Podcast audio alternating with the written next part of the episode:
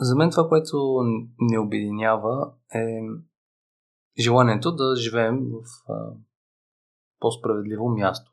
Може би справедлив, справедливостта е някакси вертикалата или място, където всички се срещаме. Здравей, Искрене, страшно ти благодаря, че намери време за мен и за слушателите ми в вакуума между изборите. Оказва се, че си избрани за следващото народно събрание, за което те поздравявам. Да, здравей. А, още не е сигурно днеска трябва да се подадат финалните декларации. Има си такива чисто технически неща, които се направят. Аз даже а, бях направил един пост, че, че не е сигурно, че ще вляза в Народно събрание. За мен не е един човек като реши да се занимава с политика, той има много начини по които може да го прави. Това да си част от Народното събрание не винаги е най-добре и най-ефективният или най- най-полезният за групата. В моя случай аз съм седми в листа в 23-ти мир, което означава, че за да вляза трябва Асен Василев да влезе от Хасково, където е водач и а, академик Денков да влезе от Чумен, където е водач. И това беше имаше процес на, а, как да кажа, на разговори в тая тема, в тая, насока. Но аз съм свикнал всичко за всичко да се боря, така че не. Искам да кажа, че не се е случило да ми дойде на готово това да съм народен представител. По-скоро беше въпрос на много усилия по време на кампанията и освен това, след като приключи кампанията и много усилия вътре в самата група, защото всъщност най-голямата като влязахме в Народното събрание, там по-възрастни политици ни казаха не се страхувайте от а, хората извън партията, страхувайте се от хората в партията. Всъщност най-големите а, така, кажа, най-големите дебати обикновено са вътрешно партийни. Защото когато, се, когато, когато нещо излезе вече от партията, то е по-различно е да се бориш срещу хора, които м- да кажем, имат различна позиция, но са външни за организацията. Когато, е, когато имат различна позиция, но са вътрешни за организацията, тогава е истинската, истинския дебат. Отстрани изглежда, че е приятелска обстановката при вас. Познавате се, всичките имате една цел, една кауза.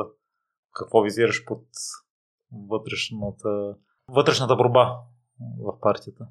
Познаваме се, но това те първо, че хората се променят и второ, че има. Когато решението е. Когато трябва да направиш избор между едно добро решение и между едно лошо решение, изборът е много лесен. В политиката много често трябва да направиш избор между две добри решения или между две лоши решения. И тогава всъщност е трудно. Как може да, да избереш между двама човека, които са от еднакво дълго в една организация, имат еднакъв принос или не можеш реално да изчислиш всъщност приноса им. Така че това, от такъв тип конфликти става просто. Като, трябва да се избере кой от коя листа да влезе. Примерно, от веднъж трябва да махнеш човек, който примерно е специалист в една област и има определен принос към организацията или, да, или друг човек, който също има. Това са трудните неща и в, в момента, в който в момента преди да се влезе в Народното събрание има такива казуси. Ние, понеже спечелихме по-малко гласове, отколкото очаквахме и при реденето на листите си имаше определени закономерности, които трябва да спазваме. Това остави много народни представители, които са много а, така, които аз лично оценя, ги остави извън Народното събрание за сметка на други народни представители. И това са много трудни избори, защото ролята на народния представител отстрани изглежда лесна и тя, тя е лесна за хората, които са е взели на готово или, или нямат принадлежност да я вършат по качествен начин, като всяка друга работа. Ако си решил да спиш по време на заседанията в Народното събрание и само да натискаш копчето, може да го правиш. Има такива народни представители. Аз съм виждал как хора заспиват на по време на заседание дори а, или гледат телевизионни сериали и така нататък. Нали, аз не говоря за тези хора, говоря за хората, които са активни. И ролята на народния представител, освен че изисква изключително много различни активности, като законотворчество, познаването на законите, които се дебатират, за да можеш да участваш активно в дебата. А, освен това, по време на изборите си безработен, реално. С дума, ние последните два месеца бяхме безработни. След това, ако не влезеш в Народното събрание, ти пак оставаш безработен. Ако този парламент е кратък, ще бъдеш наед на работа за един месец или два месеца, след което пак си два месеца безработен, нали? И така някой човек от групата казах аз трябва първо да си стабилизирам финансовото състояние, за да мога да си позволя да съм народен представител, защото ам, ако ти имаш семейство и примерно имаш заем и така нататък, като всеки млад човек, то, то е най-хубаво да имаш семейство и заем, като си на 30 години, нали, не като си на 50.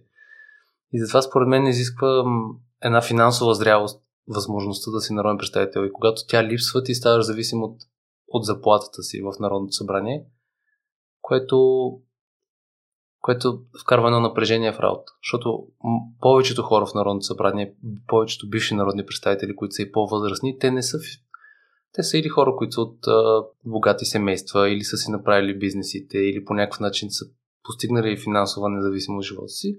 И в Народното събрание това, което правят е да се фокусират върху определени цели, които те имат. Примерно те защитават интересите на конкретни групи. Така че това е, това е трудното в... А, има едни периоди на... Смисъл, постоянно има периоди на несигурност. Аз откакто съм в Народното събрание, нямало един ден да съм бил сигурен в ам, какво следва днеска.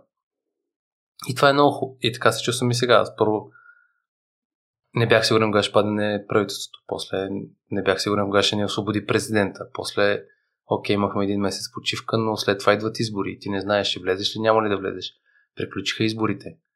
Изборите минаха преди една седмица. Днеска е петък. Днеска до 6 часа, докато не се внесе а, чисто формално документите, които трябва да, да кажат, че аз влизам като народен представител. Аз не съм сигурен дали ще вляза като народен представител.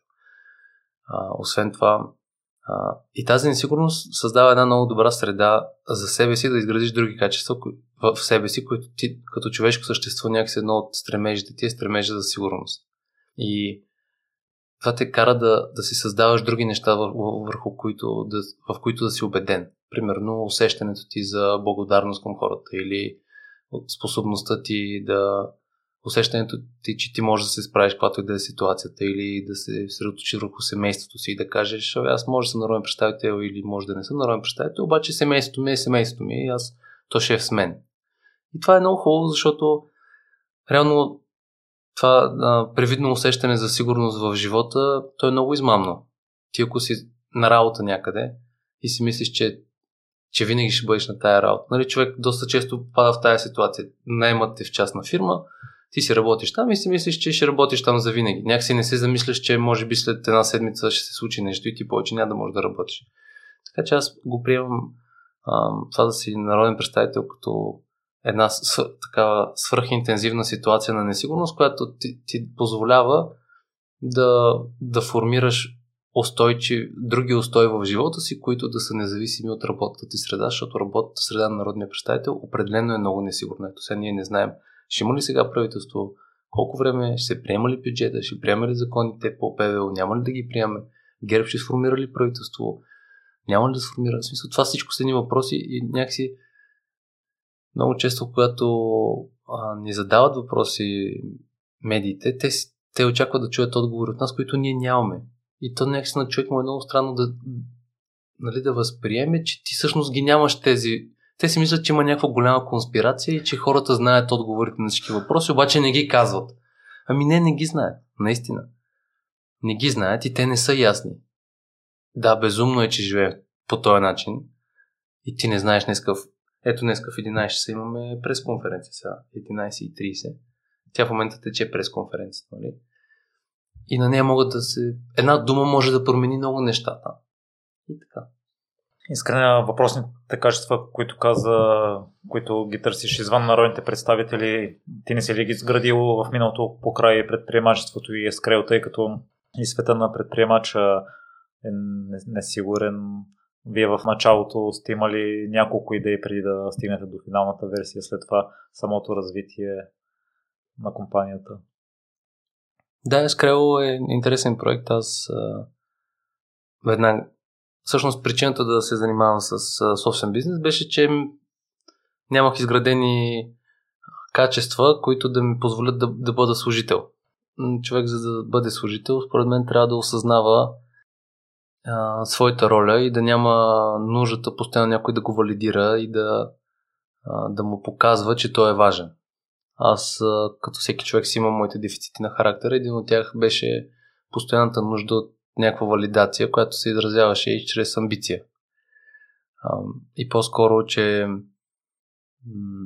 аз примерно съм бил отличен ученик и в нещата, които съм правил в живота ми, винаги съм бил с състезателен дух. Искал съм по някакъв начин, имал съм амбицията и желанието по някакъв начин да, да побеждавам. И после като, като почнах да работя, видях, че всъщност някакси не ме устрояваше да бъда просто един от хората, които правят нещо. И това ми пречеше и да бъда добър в работата си. А като не бях добър в работата си, хората не искаха да работят за тях. И това, че хората не искаха да работят за тях, водеше от това, че аз си сменях често работите. Не знам, може би е нормално, нали, за моите хора в началото да се някакси има, едно, има една липса на познание какво означава да си добър служител. Че една компания иска ти да бъдеш и не, не знам дали се е случило на, на теб и на други хора, които работят, че хем искат да си много активен, обаче не е прекалено. И нали, хем искат ти да се развиваш, обаче когато станеш добър в едно нещо, си много удобен там и не искат да те сменят. Много, много пъти съм чувал, примерно, някой, аз съм работил в кол център, примерно. Има хора, които са били агенти по 5-6 години. И ти като станеш много добър агент, а, и после назначават някой, вместо да този агент да, да стане шеф на екипа, те примерно взимат външен шеф на екипа или дори взимат нов агент, който е на по-голяма заплата от него.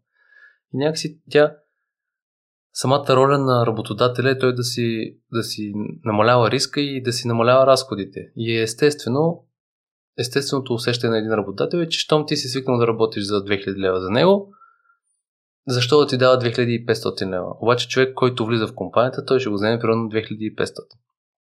И така нататък има си едни закономерности в работата, в самата структура на взаимоотношенията в работа, която ам, ограничава някакси възможността хората да... Аз, аз лично тогава ги чувствах като ограничаване на възможността ми да, да бъда свободен. Но то беше лъжовно това действие, това усещане според мен, защото човек може да... Свободата е някакси лично усещане. Ти може. Има и хора като, ние знаем, много и те са известни Нобелови лауреати, че ти може да си в затвора и пак да се чувстваш свободен. Нали, то някакси е усещане. И аз се чувствах недобре, неоценен, немотивиран и не свободен на работа си, затова започнах да, да се занимавам с предприемачество. Когато започнах да се занимавам с предприемачество, обаче осъзнах, че в смисъл в началото се чувствах автономен, така да го кажа, в действията си, обаче ти пак не си автономен. С едно авто, автономността, като свободата, също е усещане.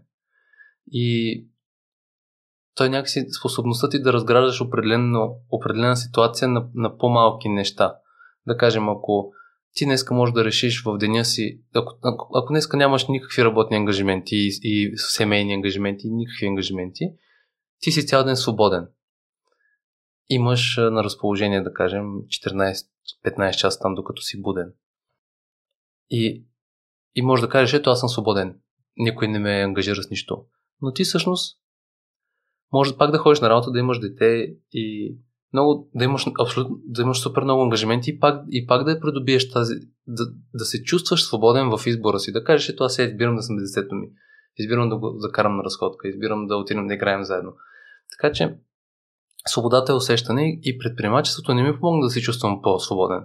Напротив, то, то ми показва всъщност, че, че аз пак се чувствах за, за, затворник в, а, или пак, пак се чувствах немотивиран в един момент, не автономен, неспособен да правя каквото искам, защото реално, когато си предприемач, а, основната, тук ще направя една крачка в страни и ще кажа, че аз си мислех, че като стана шеф на себе си, ще си бъда, ще, нали, ще бъда свободен. И за това се занимавах с предприемачество, обаче разбрах в предприемачеството, че тогава всички са ти шефове. Като си на работа, примерно работиш в HP и си от 9 до 5 или от 9 до 6, или от 9 до 7, или колкото и да стоиш, ма в един момент си тръгваш от вас, прибираш се вкъщи и има раз, разграничение личен живот, работа. В предприемачеството го няма това. Ти си човека, който прави всичко. Когато каквото и да, нали, особено когато стартираш бизнеса си, каквото и да се случи, ти си отговорен за всичко. Служителите ти те търсят за всяко нещо, клиентите те търсят за всяко нещо и ти ставаш абсолютно независим и несвободен. Ти ставаш най-независимия и несвободен човек. И аз видях всъщност в... Защото компанията доста дълго тя още съществува. Аз видях, че всъщност предприемачеството не ме направи свободен. И в един момент разбрах, че за да се направя свободен, трябва аз да реша, че съм свободен, независимо какво правя. И тогава се освободих всъщност от... Тогава станах свободен. И то стана скоро. И за мен прехода от политиката към предприемачеството беше много важен, защото аз си мислих, че предприемачеството е изключително, понеже там съм работил денонощно и без почивни дни. И то, съм, и то не защото работата го изисква, а заради моята неспособност да делегирам. Седно ти в един момент стигаш твоя ти си мислиш, ами това, е това днеска става нещо, казваш това ще го свърша аз, и това ще го свърша, и това аз, и това аз, и това аз. И накрая те, когато расте бизнеса ти, м- така се получава, че в един момент твоята способност да, да, да вършиш неща надминава едно задачите, които ти идват, надминава способността ги да, да, да, да ги решаваш и почваш да, да оставяш нерешени задачи. И това много, и страшно много те изморява. То ти чупи взаимоотношенията с хората покрай тебе, защото ти а, не можеш да а, в неспособността си да делегираш. Тя идва, според мен, от липсата ти на доверие. Ти не можеш да формираш доверие в това, че хората ще вземат правилни решения не им се доверяваш, не им даваш автономност да вършат решения и те почват всеки нов твой служител ти става като по някакъв начин, като, като не като помощник, ами като едно тегло, като, един, като едно ремарке, което ти трябва да дърпаш.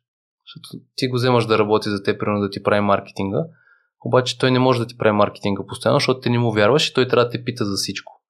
И той като трябва да те пита за всичко, ти правиш обаче, ти се, ти се занимаваш и с производство. Аз с буи, нали, Ескрела е фирма, която произвеждаше буи. Ти се занимаваш с производство на буи и с печатането на етикети, и слепенето на етикети, и с пакетирането на боите, и с логистиката на боите, и с обслужването на клиентите, които взимат, и с разписването на съдържанието, инструкцията за боядисване. И всичко, всичко, всичко, то всеки един бизнес, какъвто и е, си има стотици хиляди дейности. И ти, ако ги правиш сам, никога няма да се справиш. И така в един момент това много ме изморяваше.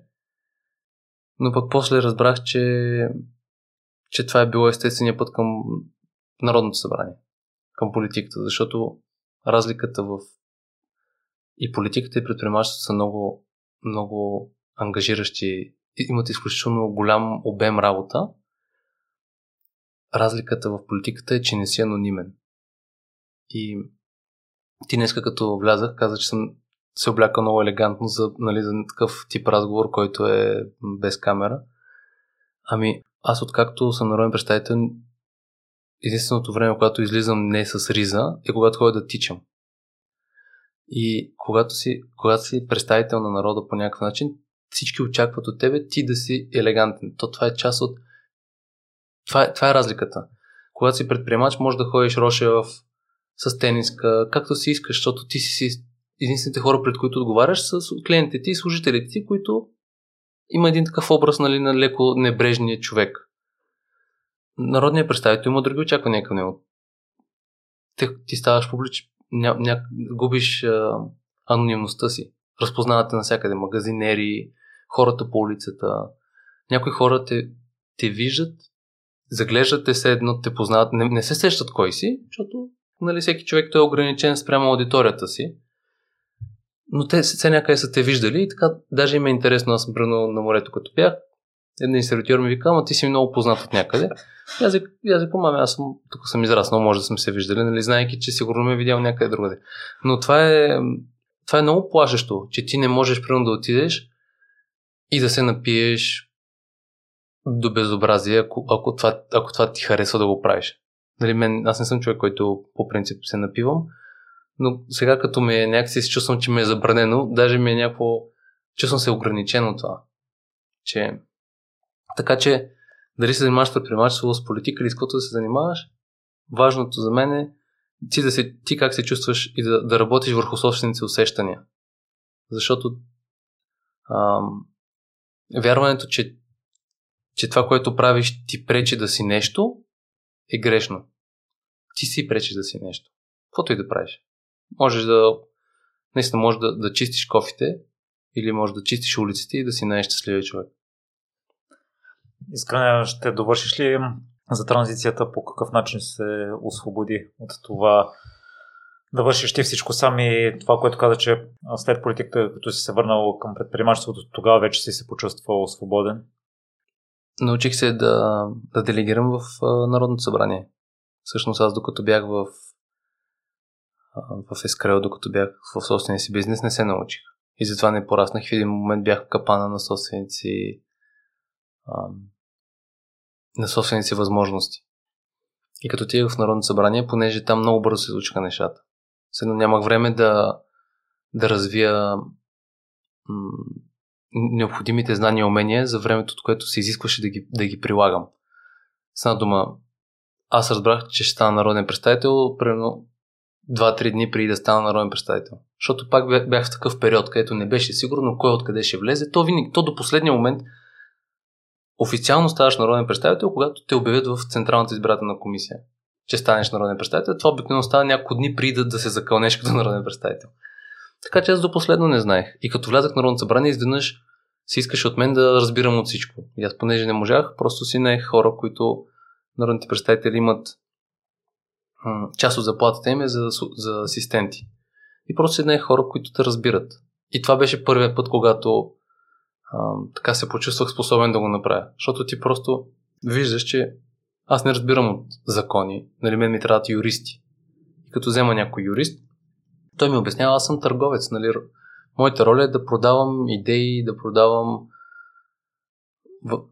възможността да си сътрудничим с другите народни представители или с изпълнителната власт, за да, за да приеме закони, които експертите са оценили, че са правилни. Нали, моята оценка за това дали един закон е добър или не е добър, тя е някакси несъстоятелна, защото аз не съм професионален, аз не съм юрист, въпреки че съм учил право, като част от обучението ми, но дори то интересно е, че те законите не се правят от юристи, те се правят от ам, хора, които разбират от легална инфраструктура, така да кажа. Примерно, какво ме предвид? А, всеки един закон е свързан с много други закони. Това е като да построиш една сграда и да разбираш само от тухли и да искаш да построиш сграда. Нали? Ти трябва да имаш цялостна концепция как иска да се развива България, как определено действие ще повлияе върху средата. Защото държавата, ролята на, на, на държавата е да създава среда, а не да решава краткосрочни проблеми. Обаче, понеже миналата година имаше война, COVID криза, не знам какво, ние всъщност трябваше да решаваме проблемите с откъде ще намерим достатъчно а, газ, примерно. Или откъде ще намерим сега пари, защото парите се обесценяват с инфлацията. Нали, покупателната способност на 100 лева, преди може да си напълниш две турби от била, сега си напълваш една турба. И нашата задача беше как да решим този проблем. А всъщност не трябва това да е ролята на, на държавата. Ролята на държавата трябва да е как, какво законодателство да създаде, така че да няма проблем с инфлацията. България има проблем с инфлацията, защото сме бедна държава. Хората, ние сме най-бедната държава в Европа. Когато се най-бедната държава в Европа потребява най-стоките от първа необходимост. Стоките от първа необходимост, когато се дигнат, страдат най-бедните. И това е. И когато един човек не го разбира това, той е вярва на Костадинов, който казва, ще помогнем на хората, като махнем всички данъци на, хран... на всички храни. Добре, да, то не може да се случи това, защото това не са независими събития. Това, не са, това са, да кажем, горещо ми е, затова ще разбия стената на къщата и ще влиза там въздуха. Ама ти като разбиеш, ще разклатиш цялата къща, ще направиш така, че да може, като, като има земетресение да пада, ще почнат да влизат вътре мухи, птици и разни други неща. Нали? Това е една екосистема. Законите в една държава, тя са една, те са една екосистема. Не можеш просто нещо да го махнеш, защото звучи добре. Представете си сега да кажем, е, тук има много, не знам, в, в Финландия, примерно, дори не пръскат срещу, срещу комари, защото знаят каква е щетата. Нали, то има животинчета, които се хранят с комари, от те, нали, искам да кажа, има един кръговрат. И също е с законите. Не можеш просто да махнеш нещо, защото звучи добре за някой човек. И, и това е ролята на народния представител. Да се върна на въпроса, научих се в Народното събрание, когато влязах в, в среда, в която се изискваше да разбирам изключително много от много неща, от които не разбирах и трябваше просто да се доверя на някой, че разбира повече от мен. Искрен, много ми е любопитно да те слушам, тъй като говориш увлекателно и подробно и за радост формата го предразполага. Ти си участвал и в телевизионни предавни. Сподели, че политиката е доста обемна работата. Там трябва да се вместите в 7, 8, 10, 15 минути максимум. По какъв начин ти се отразява това или начина на мислене, начина на изговаряне в такива формати, тъй като си участва и на други подобни многотранни формати спрямо телевизията, където също си бил за разпростиране на идеята, тъй като и се изискват различни качества, може би, за двете. Много интересно. Аз поручам, имам няколко такива специфики в разговора, като примерно малко казвам с по различен начин и така нататък. И аз се занимавам с пеене. И всъщност от пеенето разбрах, че гласа е, един инстру... глас... музи... гласа е музикален инструмент, реално. Способността ти да, да извличаш звук, самото, да, да чуваш нещо и да го възпроизвеждаш, това си е практика. Всеки може да се научи да пее. Да, има хора, които имат определени физически данни, които ги предразполагат да бъдат по-добри от други, но в крайна сметка гласа е инструмент – а, способността да говориш а, смислено на хората за мен е нещо, едно изкуство, което аз не съм овладял още. А, то се вижда и по начина, по който ти ми задаваш въпроси, аз как се отплесвам по различни теми. Това се казва полифонично мислене, което а, когато един човек прескача от тема в тема, тя е специфична за хората на нашата възраст, които са израснали в една среда на много, много ам, различни нива на информация и такива потоци на информация. Много интересни неща ти се случват едновременно. И то даже се казва, има такъв синдром на, на невъзможността ти да се разпределяш правилно вниманието. Свързано е с... Има много хора, които на нашата възраст, около 30 години, които ам, така, се, да кажем, се разпиляват в мислите си. Изисква много работа, да се средоточиш и да се научиш да се изразяваш кратичко. Формата на Народното събрание го позволява, което за мен е прекрасно, защото то, аз винаги съм искал да мога да се изразявам по- по-добре, да мога да общувам по-адекватно. Всъщност голям и, и това, че трябва да се изказвам от трибуната в рамките на няколко секунди, някой път или на една минута да създам целият поток от информация, да формулирам тезата си и така нататък. Това ми е много полезно като личностно израстване. Освен това, голяма част от моите предизвикателства, които са били в личен план, като чисто семейно или в работата ми, са идвали от неспособността ми да комуникирам адекватно с хората. А, много често съм чувствал не... Съм чувствал, че, че не е моя отговорност хората да ме разбират. Особено като, като бях, докато бях а, партньор и управител в фирмата ми. Да кажем, имам служител, който се занимава с а, някакви визуални ефекти, правим по етикета на боята. И аз му обяснявам, искам да стане, еди си как. Той го прави и това, което е направено, е съвсем различно от това, което аз съм си представил. И в този случай това предизвика конфликт, който обикновено аз насочвам раздразнението си към този човек. И казвам, ето ти не разбираш, ти си неспособен и така нататък.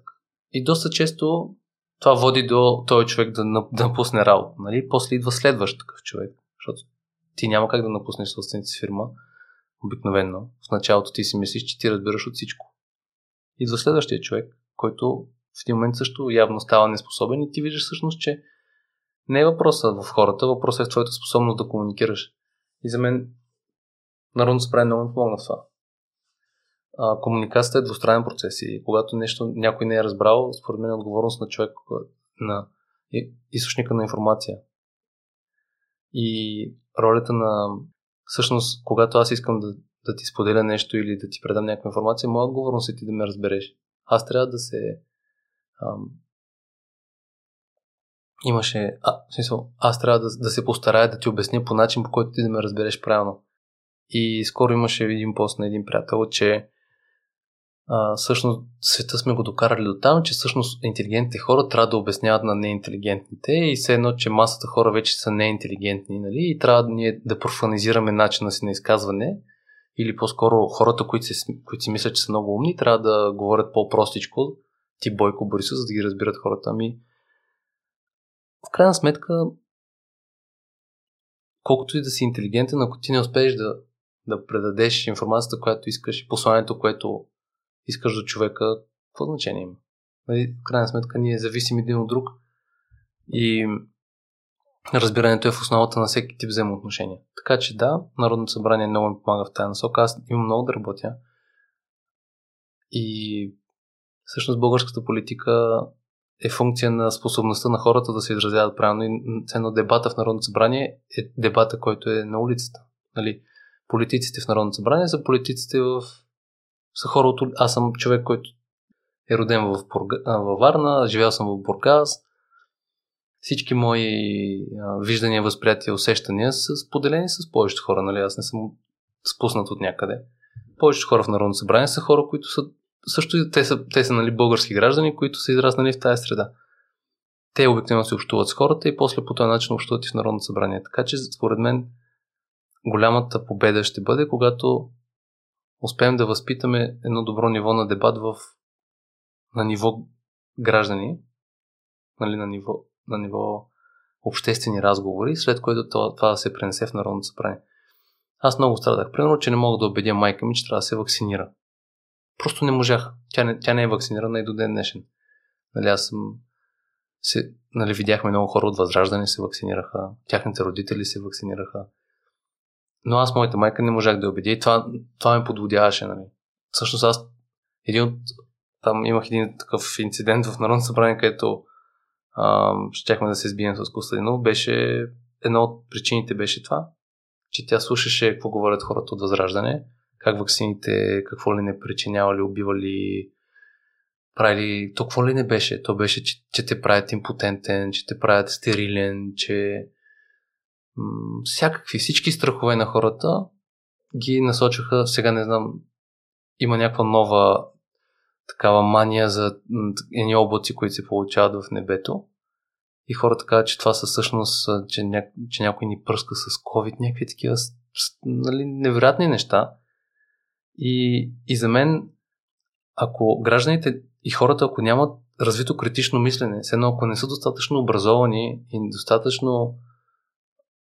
Ако ние, ако ние като общество не изградим образователна система, която да създава мислещи, критично мислещи хора, които да не вярват в а, извънземни, че, в конспирации, световните конспирации или такъв тип явления в човешкия разум, които са типични за нискообразованите хора. Теориите на конспирациите, примерно, са типични. Има се определен тип поведения, които са типични за определен тип ниво на, на възпитание ниво на, на образованост. Нали, ти ако, ако си добре образован човек, трудно ще повярваш, че някой с дрон ти хвърля COVID от... Нали, просто ти ще, ти ще осъзнаеш, че, че никой няма ползата от това и че то е безмислено действие. И вяр, вярването в мотивацията на определените ам, участници в обществения живот също е някакси функция на твоето критично мислене. Кой би имал, за мен въпросът е, кой би имал а, необходимостта и би изразходвал времето си и ресурсите си да хвърля зараза върху хората. Нали, нали, сигурно има такива хора. Обаче според мен е толкова малко вероятно, че, че не може това да определи поведението ми при нас да ходя навсякъде с, нали, с скафандър, за да не се заразя. И така нататък. Добре, искрен, съгласен съм с теб по какъв начин обаче да се развие това, тъй като платформата Лъжеш ли изследва думите на политиците в предизборната кампания. Двама от членовете на Възраждане водеха убедително в броя на лъжите спрямо останалите. Но ако го покажеш това на някой човек, който силно вярва в тях, просто той ще каже това е платена информация, няма нищо общо с доказателствата. Вчера слушах малко Любо Жечев, който говореше с симпатизанти на Възраждане и ако Любо твърдеше нещо, те му казваха, че не е лъжа. Ако Любо им задаваше някакъв конкретен въпрос, те не отговаряха никога на него, или задаваха други въпроси, или даваха примери, нямащи нещо общо с въпроса. И превъртяха накрая и Любожечев обобщи разговора, че симпатизантите на Възраждане или имат опорки, които се твърдят постоянно, или не са толкова съгласни с идеята на Костадинов, но просто го подкрепят. И забелязвам, че може би някои са впечатлени от неговата харизма, начина му на изразяване, това, че е убедителен в тяхните представи. И като едно допълнение, слушах едно интервю на един друг журналист, който сподели, че са направили изследвания 90-85% от хората, които подкрепят Путин, каквото и да кажеш, няма шанс да си променят мисленето. По какъв начин трябва да се подходи към хората, които са предразположени. Това, което ти каза за критичното мислене. Аз не искам да ги обвинявам хората, които вярват на Костадинов, защото... Не, не, не ги обвиняваме. А, да, ам, не ги обвиняваме, но нали, подозирайки ги, че те са необедими, неразобедими, според мен не е правилно това. А, или по-скоро, че не е статистически вярно. Защото ние с теб, ако споделяме една и съща, ние, както те са склонни да вярват на Костадинов, може би аз съм склонен да вярвам, както те сляпо вярват на Костадинов, може би аз сляпо вярвам на Кирил Ясен. Нали, ти сляпо вярваш на нещо друго. Така че аз мисля, че сме много че способността на, на, на човешкия разум да, и на, на човешкото същество да се ам, да, да приема някаква да, убеденост в определен тип ам, манифестация на човешките взаимоотношения, примерно вярването, че има извънземни, ние сме способни да, да, да формираме такива трайни убеждения. И аз си мисля, че, че има път към всеки, към всеки разум, нали, към, към всеки човек има път, по който да го разобедиш. Ам, мислейки си, че, ам, че примерно Костадинов е прав във всичките му тези, е грешно. Той не е прав във всичките му тези, но мислейки, че Асен и Кирил са прави всичките си тези, също не е. Нали? И там идва критичното мислене, според мен. Ние, наша отговорност е да задаваме правилните въпроси да предоставяме информация, която е обективна или която, която може да се провери от различни източници. А, както виждаме, хората, които вярват в момента на Костенов, преди това някаква част от тях са вярвали на Волен Сидоров. Нали? И са спряли да му вярват. Преди това са вярвали, в някакъв момент са вярвали на хората от ВМРО. След това са вярвали на някой друг и така нататък и така нататък. Ние виждаме едно, една вариация в вярванията, и, и според мен това, че в момента хората вярват на Костадинов, по никакъв начин не означава, че те ще продължават да му вярват. Ам, виждаме, че хора спират да му вярват също. Нали? Ако, ако човешкият мозък е машина за доказателства по някакъв начин, всяко наше вярване се оправдава с, с едно аз каквото и да си помисля или ако почна много натрапчиво да си мисля нещо, мозъка ми ще, ще почне да, да отсява информацията, която получавам от външния свят, по начин по който да потвърждава моята хипотеза. Примерно аз казвам има извънземни. И всяко нещо, което се е случва, което може да е признак, че има извънземни, аз ще го, ще го приемам като информация с по-висока стойност. Така че, а, как трябва да постъпваме към хората, които имат твърди убеждения? Според мен а, да създаваме информация, която да противоречи и да, да ги информираме и да ги включваме и, те да, и да си създаваме общи да си създаваме общи неща с тях, за да не се те да не се чувстват нападнати, защото когато ти нападаш един човек, когато го обиждаш, че той е прост, че, че когато нападаш твърдението му, той много често се капсулира и почва да, да, да вярва още повече. Има такива примери от, те са обикновено от такива секти четах една книжка, която не си спомням сега точно как се казва, но тя даваше пример с едни, една секта, която смят, която се казва там някакви пътеше, вярват в а, някакво определено, че се случи примерно 2022 година, ще има апокалипсис. И те се събират и в някакво място и чакат да дойде края на света. И край, примерно да дойде края на света в 12 часа на, со, на този ден. Чакат, там не знам ти какво правят си някакви ритуали. Става 12 часа, обаче не идва край на света. И тогава излиза тяхния лидер там, примерно един час по-късно и казва ми всъщност Бог ни пощади и край на света не дойде, защото благодарение на нашата вяра. И те в този момент стават още по-вярващи. И нали, човешкото, човек е склонен да потвърждава вярванията си. И аз си мисля, че ако искаме да се справим с националистическите движения в България, с крайните движения, просто трябва да приобщаваме хората, които вярват в тях и да им показваме, че ние не сме лоши. Защото за мен голяма част от тези движения се базират на, на омразата към другите. И ти казват, ето, Кирил Петков, Асен Василев и всички са лоши, обаче Костадинов е много добър. Да, обаче като видиш, че този човек си е купил пари с субсидия, та, или че взима субсидия, или като видиш постовете на Елена Гунчева, нали, или като видиш, че някакви хора, които са разумни. Аз съм си говорил с хора, които са били преди във Възраждане. И са казвали, всеки, който, който се докосне до Костадинов и, и е малко по-разумен, вижда, че той човек има болна амбиция и той иска да е властелин на света и не позволява никой друг. Нали, не случайно неговия билборд е с фончовци. Нали, така да Мишел от съпротивата беше направил един пост, че всички други са обърнати. Нали? Аз на това се надявам, нали, че... Само тук ще прекъсна.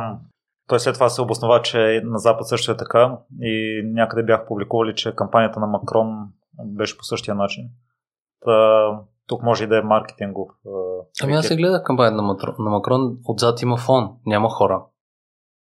А, седно на плаката на Макрон отзад няма хора, които са бърнати. Има Uh, както е примерно в uh, Skype или в, в такива приложения, които просто замъгляват фона, за да изпъкне.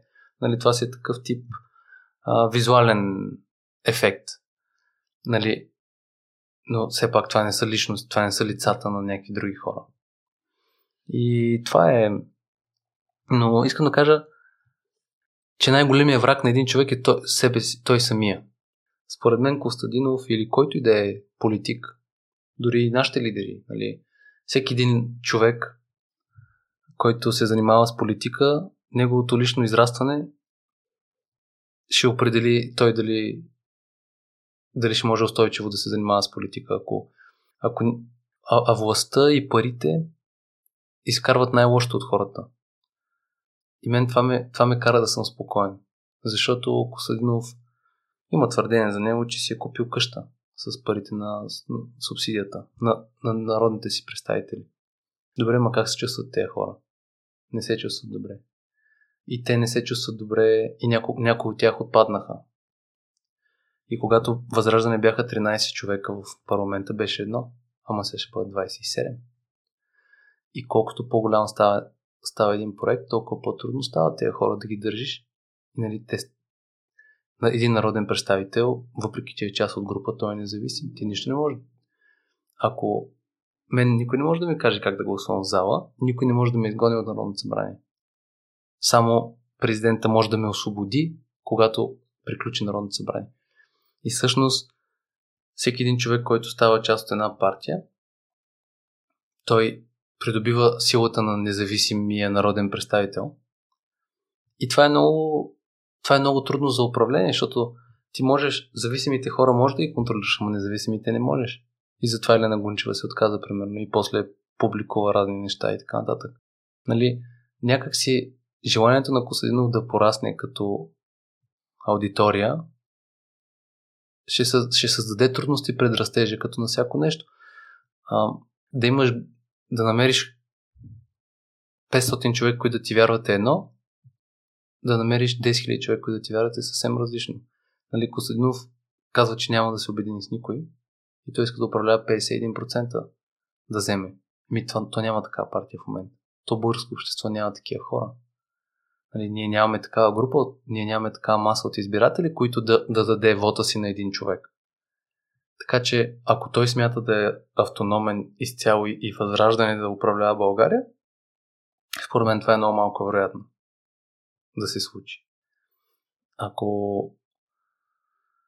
И това е, затова не се притеснявам. Пък и разбира се, ако това се случи, ясно е, че всички ще миграме, защото той човек ще ни изкара от, евро, от еврозоната. Не, ние сега сме на път да влезем в Шенген, да почнем да пътуваме свободно. Той иска да ни изкара от Европейския съюз, от НАТО, да, не знам, някакви такива скандални неща.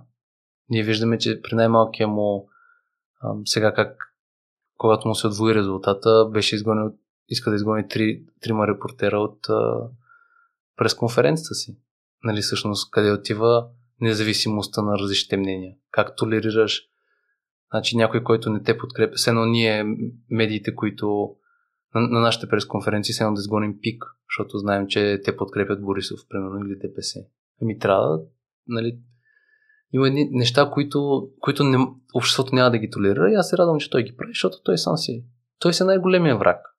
И това е най-хубавото, че той, както Волен Сидоров целише хората с кюфтета там, беше целил разни нали, в някакъв самолет беше целил някакви хора или както ходеше да се бие с студентите, Костадинов и той ще го направи много скоро това. Така че аз мисля, че той сам се самоунищожи. Като сподели, че парите властта усилват лошите качества в човека, аз съм чувал, че не усилват лошите качества, усилват това, което ти си като човек. Тоест, ако на някой добър човек му дадеш власт и пари, ще усили въпросните добри качества. Тук позволи ми да не се съглася с теб.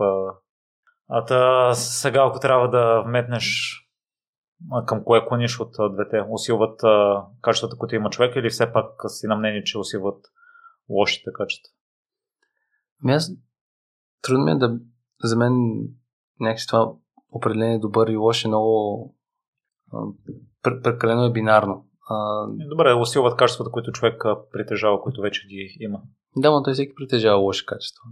Или по-скоро не лоши, за да не се връщаме на лош, но всеки, всеки човек си има примерно страхове, ам, определени м- вярвания, определени поведения, които, които не са в негова полза, така да кажа, или не са в полза на общото благо. Не знам, примерно обича да харчи пари, или обича да а, или е такъв контрол фрик и обича да контролира нещата прекалено което пък демотивира останалите и така нататък. Така че ам, за мен парите и властта са малко като ам, в, лич, в лично в, за личността са както са в компанията. Ако една компания не работи добре и не създава стойност, ако, ако и дадеш много голям пазар и много пари, тя ще, а, нали, много възможности да продава, тя ще продължи да разпространява това, което е. Така че се съгласявам с тебе, да, парите и властта са един амплифайер или като един ам, усиловател, усиловател на, на личността. И аз това, което съм видял в Народното събрание е, че хората от Възраждане не са ам, поне спрямо моите критерии, не знам, може би за някои са страхотни.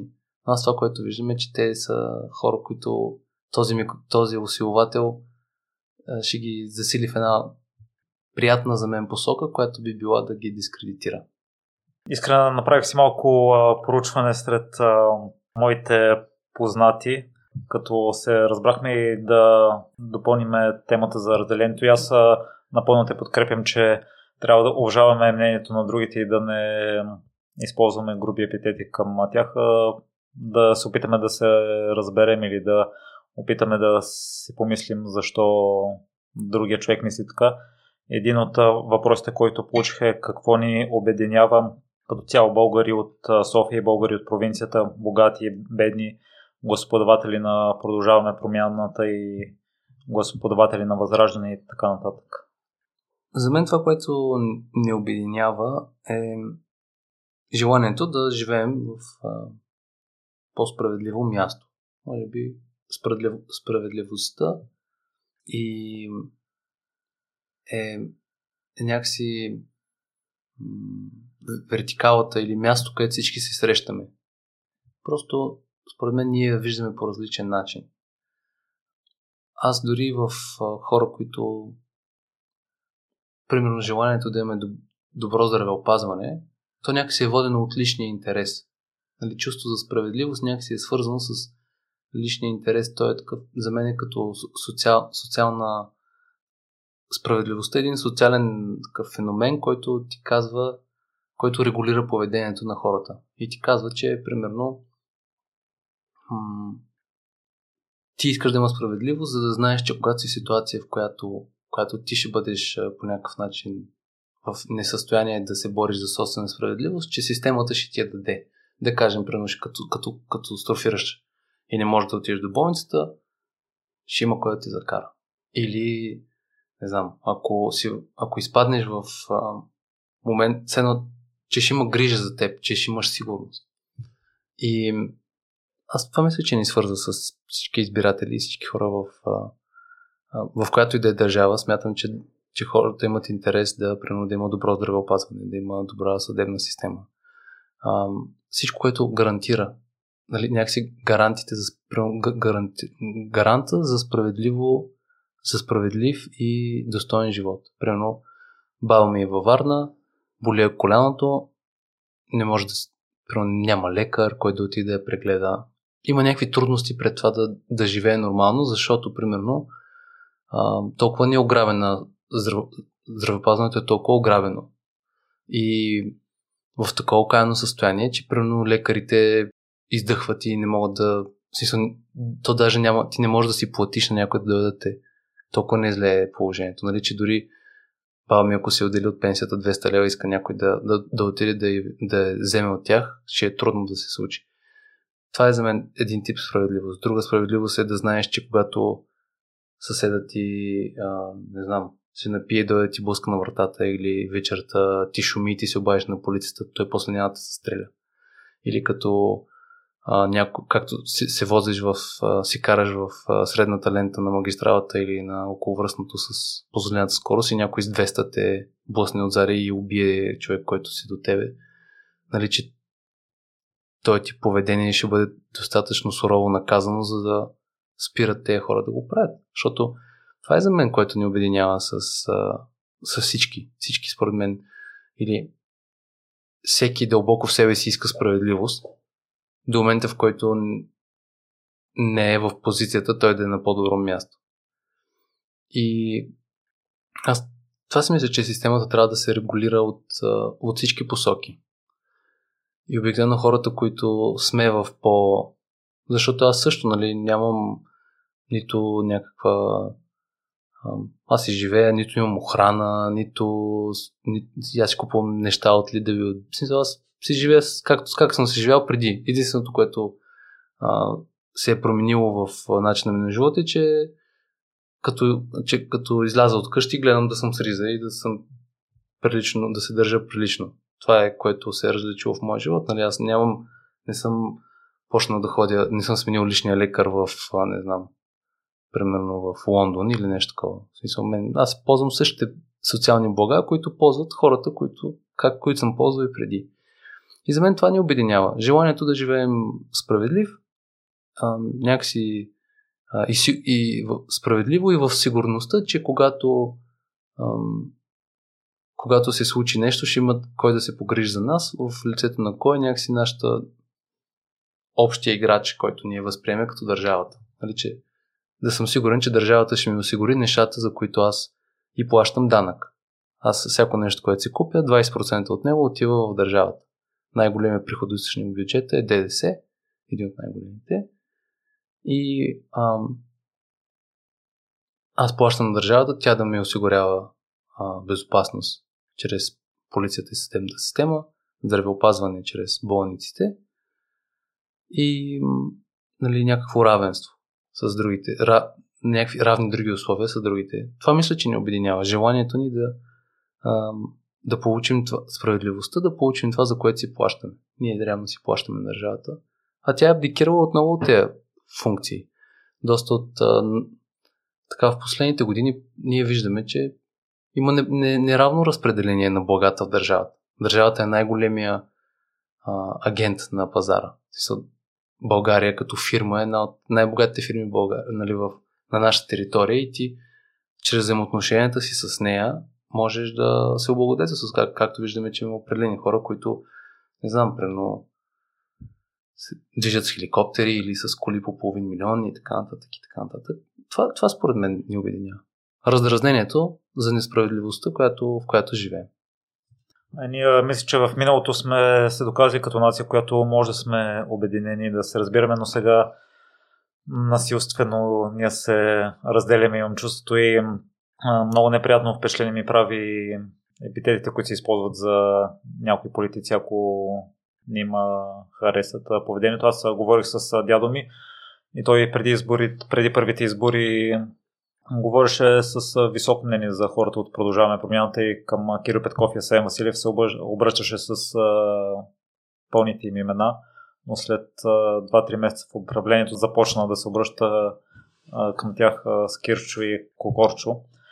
И го попитаха на какво се дължи рязката смяна в неговото мнение той сподели, че в предизборната кампания прекалено много неща сте обещавали, които не, не сте изпълнили едва ли не веднага. И аз разбирам, че може би до някъде е невъзможно да изпълниш на 100% от обещанията, които си посочил, но пък ако и си твърди скроен, може би няма и да те изберат. Та, границата къде е между това да обещаваш и да си ги изпълняваш. Обещанията в живота има една сентенция, че като цяло е по-хубаво да обещаваш малко неща, но да преизпълняваш обещанията, отколкото обратния вариант. Та в политиката как е това нещо? Ми аз го разбирам дядо ти, че се е променил позиция, защото това е очаквано. Когато някой управлява, той винаги става център на нали, цялото недоволство се насочва към него а ние не управлявахме сами. Нали, това е нещо, което хората забравят, че ние не сме управлявали. Продължаваме промяната не управлява самостоятелно. Ние управлявахме с БСП, Демократична България, има такъв народ. И, и нали, ние си понесахме последствията за това. С една дума, ние направихме компромис да се съберем с Слави Трифонов и те хора, които нали, ние видяхме, че те имат едно независимо, че са професионалисти в това, което правят, не знам, те за мен постъпиха много безотговорно. Аз много бях разочарован като човешки същества просто, защото аз имах възможността да си говоря с тях зала и да им казвам, трябва ни още 5 човека да си запазим нали, управлението. Или там 6, колкото ни трябваха. И всички бяха доста така настроени безразлично и си казваха, е, какво толкова ще стане, ще има нови избори. Искам да кажа, че хората не действат по начина, по който казват, че биха действали.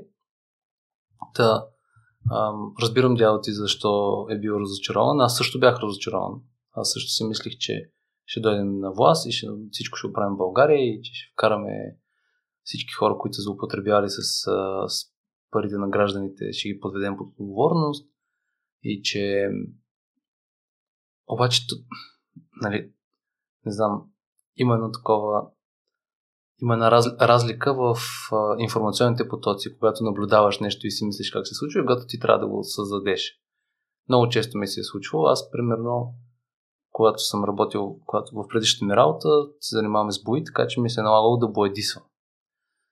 И един човек си мисли, че е много лесно да боедисваш всяко нещо. Нали, някакси човек подценява колко, е, колко много се изисква за да се случи определена, определена дейност. Някакси той, а, той вижда, че някой идва бойдисва ти къща за един ден и си мислиш, о, баси, това мога аз да го направя. Нали, обаче не е така. А, истината е, че човек, за да развие способността да прави нещо, отнема време. И ние първо, че нямахме време да се научим как да го направим. Второ, че решавайки да работим в четвърна коалиция, знаехме, че е трудно, но ние го направихме, защото за нас беше важно да, да минем през този етап. И да... Аз не съжалявам, че бяхме в коалиция. Мисля, че, че свършихме много хубава работа, която хората не видяха. Ето, най-малкото, че се научихме, че всъщност голяма част от, от ролята на, на управляващия е да обяснява какво прави. Това всъщност е, може би, едно, ако се върна към бизнеса, ам, това, това, беше, това е, може би, проблем за хората, които са свикнали да се управляват собствените бизнеси, че те не са длъжни да обясняват на служителите си какво се случва. Някакси, че, че те очакват, че щом, щом те са лидера на една организация, че има безкрайно доверие в тяхните действия и тяхната преценка. което често не е така. Така че, ако трябва да говоря крат, кратичко, разбирам защо а, първо разочарованието от може би ние поехме по-голям ангажимент, от който можехме да, а, да изпълним. Същевременно смятам, че това, което остана устойчиво и ние не можахме, може би, много добре да изкомуникираме, е нашето намерение. Защото за мен има разлика между намерението да, да направиш нещо добро и ние, ние не променихме ценностите си като, като организация, което за мен е всъщност ключ, големия, ни успех. Продължаваме. Промяната дойде с заявката, че ние няма да бъдем корумпирани. И нали, всъщност една от най-големите една от най-големите несправедливости беше, че хора, които правят заявката, че няма да се облагодетелстват примерно с публични средства, влизат в политиката и се облагодетелстват. Всъщност това е, нали, най- ние си мислихме, че това е най- нещо, което най-много дразни хората. Обаче се оказа, че това не, не, не е достатъчно. Все това, че аз в момента не съм си решил живота и не съм взел подкуп, никой не го интересува. И това е най-тъп, това е, да не казвам тъпо, но това е може би някакси а, най-тъжното, че хората имат очакването, че, че ти, ти трябва да дойдеш да им решиш проблемите, а то, то не става така. България не е готова на този етап. В мнозинството хора от хората не са готови за промяна. Всъщност промяната изисква промяна. Те трябва да се променят. Хората трябва, дялото ти трябва да се промени, за да се променя аз. Или който ще дойде на мое място. Дялото ти трябва да, да разбере, че ако не гласува, няма да се оправи България. Ако той, ако като има щупена почка пред блока му, не напише на кмета и после не гласува, и той кмет, ако не оправи почката, не гласува за кмета, България няма да се оправи, нали?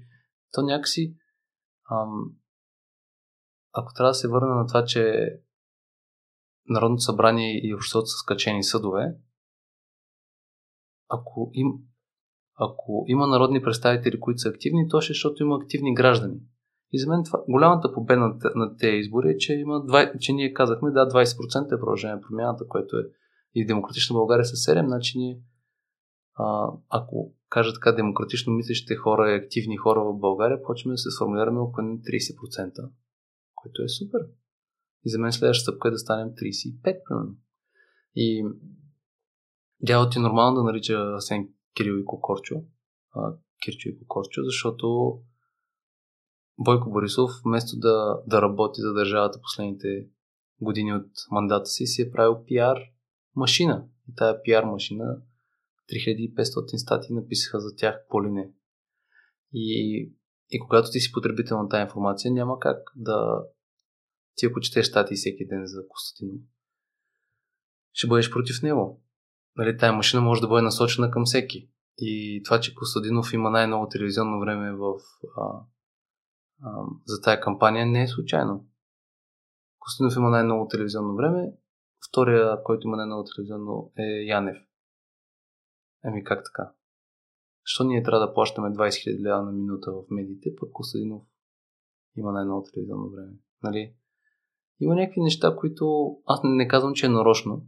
Казвам, че имайки най-ново телевизионно време, имаш най-голям микрофон и можеш да убедиш най-много хора. Те може да го направили случайно. Може той, той да, е, да е бил най, най, най-лесно да е приемал покани, примерно, или да има висок рейтинг, като да има хора, които искат да го слушат и затова са оканили. Нали, но истината е това. И ти казваш, обаче сайта лъжиме или как се... Лъжеш ли? Лъжи... В Фейсбук имат страница. Да, лъжеш ли? Те нямат голям микрофон и всички лъжи на Косъдинов не са нали, не стигат. А, виждаш, че не, не стига до хората, че той лъжи. Защото той като има хиляда избиратели и като покажеш две негови лъжи, ми ще има 998. Или се някой ще, ще промене, че това... И така, така че разбирам дядо ти. А, и аз съм и аз лично като човек, който ги познава и Кирил и Асен, също заради огромния обем информация срещу тях, и аз съм се съмнявал в някакви неща. И съм, даже съм писал в групите, викам, това вярно ли е? Това вярно ли е? Нали, то е нормално, ти като си критично мислиш човек, а, и ние българите сме характерни с това, че имаме много ниско ниво на доверие, по принцип. Так, така ни е народопсихологията, нали? Ние такава е средата, в която живеем. Ние нямаме. Ам, ние си имаме поговорки, които дори такива елементи от а, бита и културата ни, които, а, които говорят за предателството. Нали, имаме там, не знам, двама са чета, трима са чета с предател, се има някой предател, се, нали, ние сме много мнителни и за нас е много лесно да... Което пък е хубаво, защото това означава, че а, това ни пази от друга страна. Защото това, това пък ни пази от Костадинов. Защото тия хора, които вярват сега на Костадинов, утре няма да му вярват. И така.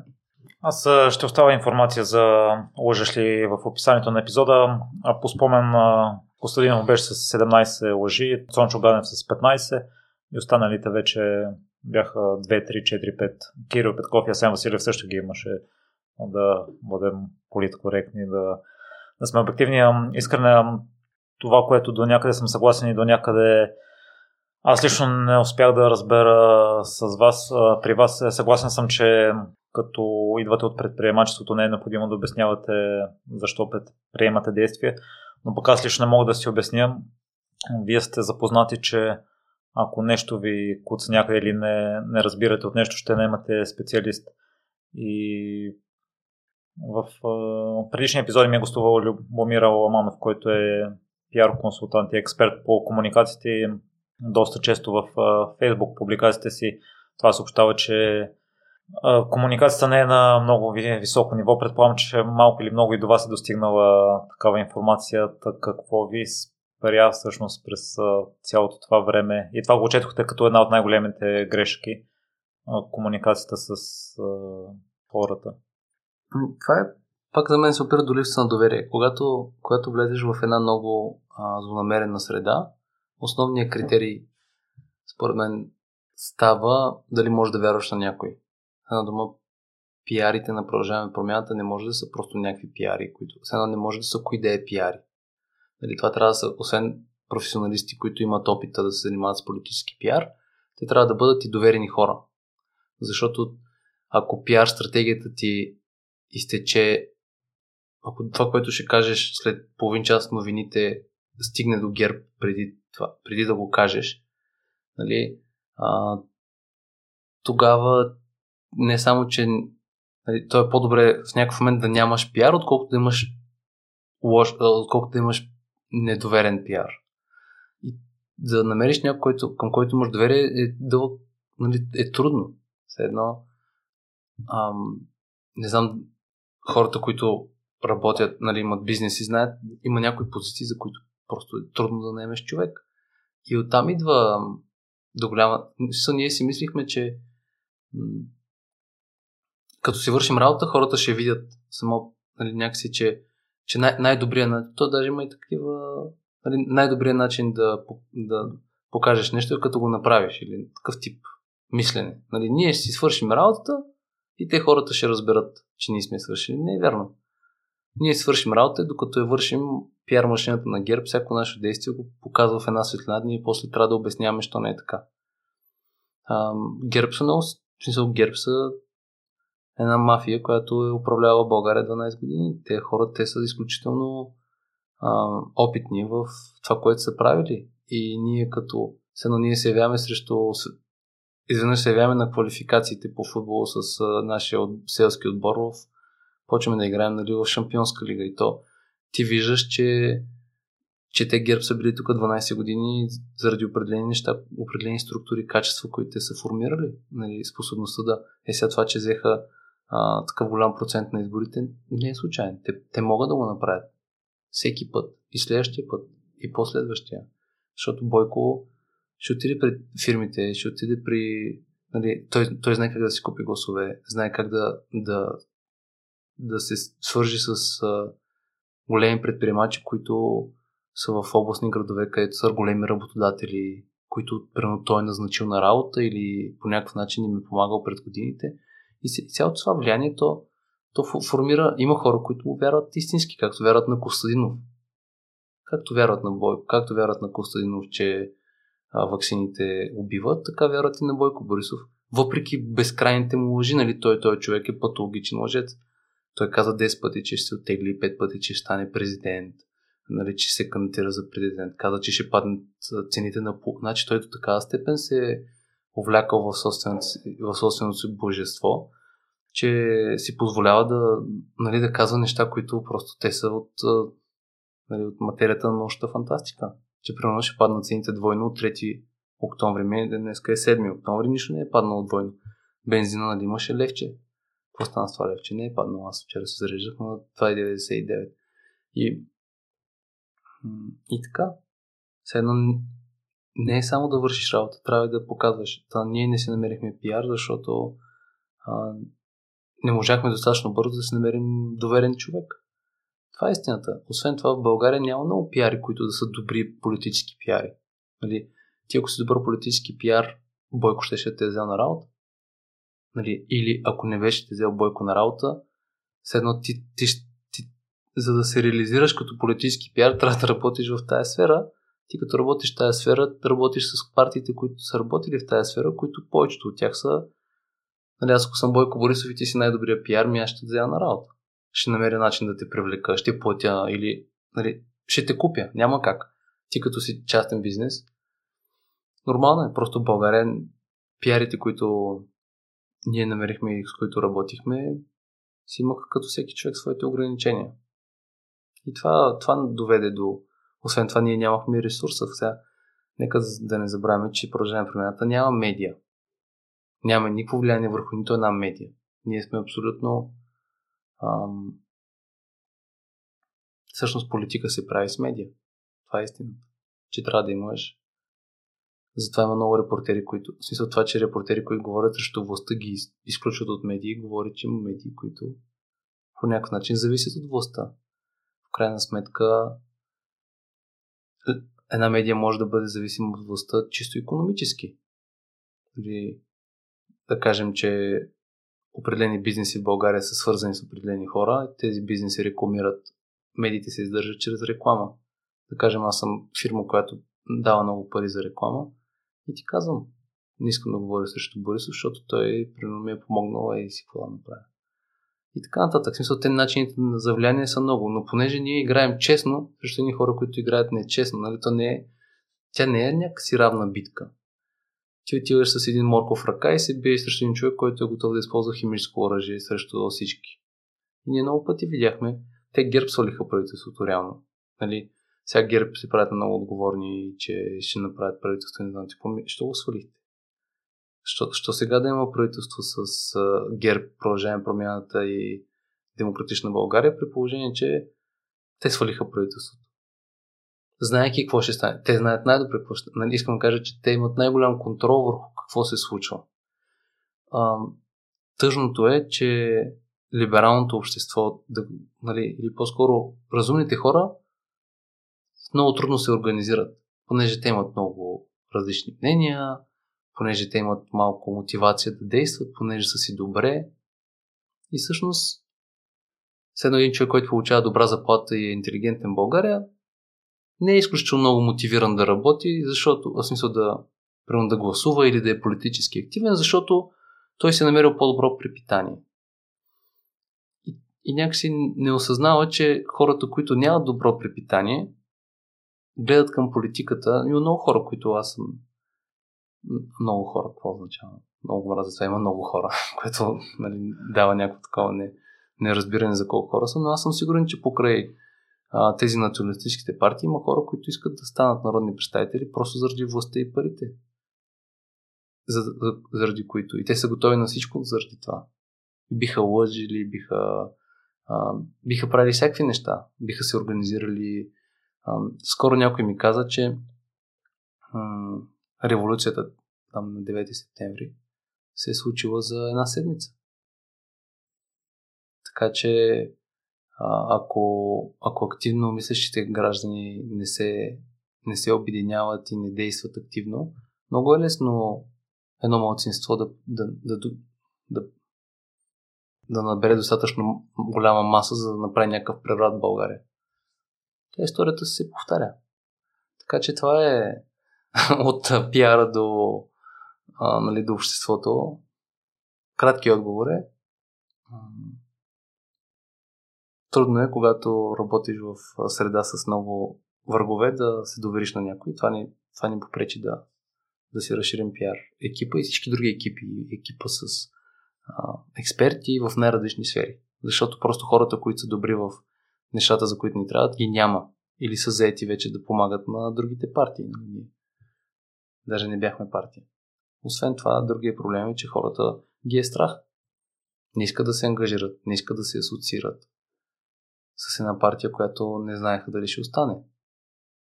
Нали, за да има много хора, които ни критикуват за това, че сме нямали добри пиари и добри съобщения, обаче когато ние сме се свързвали с тях и сме казали, айде, да работиш за нас, те са казали ми, аз не мога да работя за вас, защото после ще ме, защото всички сме чували за Цветанов, механизмите му, за някакви хора, които държат прокуратурата, държат и сега аз ако помагам да продължаваме промяната, утре като дойде Борисов на власт, какво ще стане с мен? Има хора, които ги е страх и защо си говорят с нас. Има хора, които, особено в Южна България, по турските села, които като сме ходили на срещи, тези хора бягат. Те не искат да видят, че те не искат някой в тяхното село да види, че те си говорили с Сен Василев. И това е, което се случва. В смисъл, София е едно много прекрасно място, защото живеят 2 милиона души, обаче има, има места, където ако не гласуваш за неопределена партия, няма ти да дърва. Ам, тук, ако агенцията ти работи с продължение промяната, нашия фотограф го уволниха, примерно от работата му, защото работи за нас.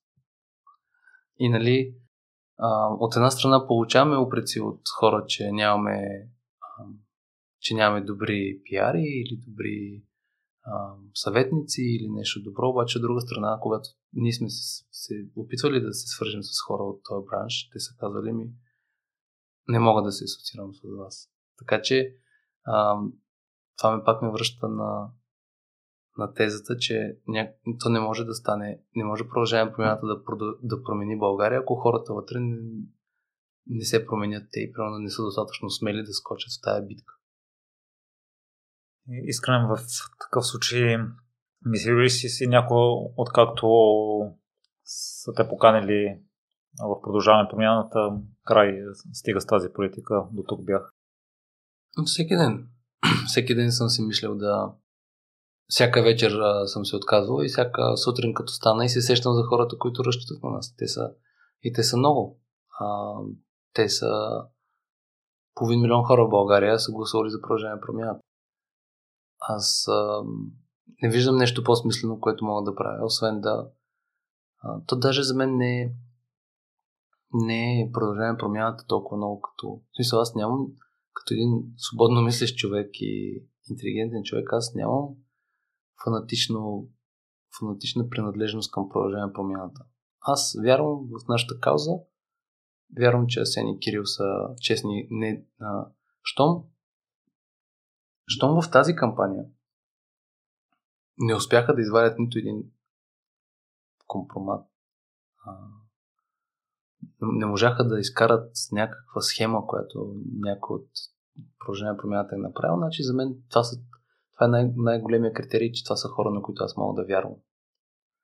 А, и тази вяра, че действията на продължение промяната са в посоката, в която аз вярвам, че в моята кауза, която е всъщност да живеем в една справедлива държава.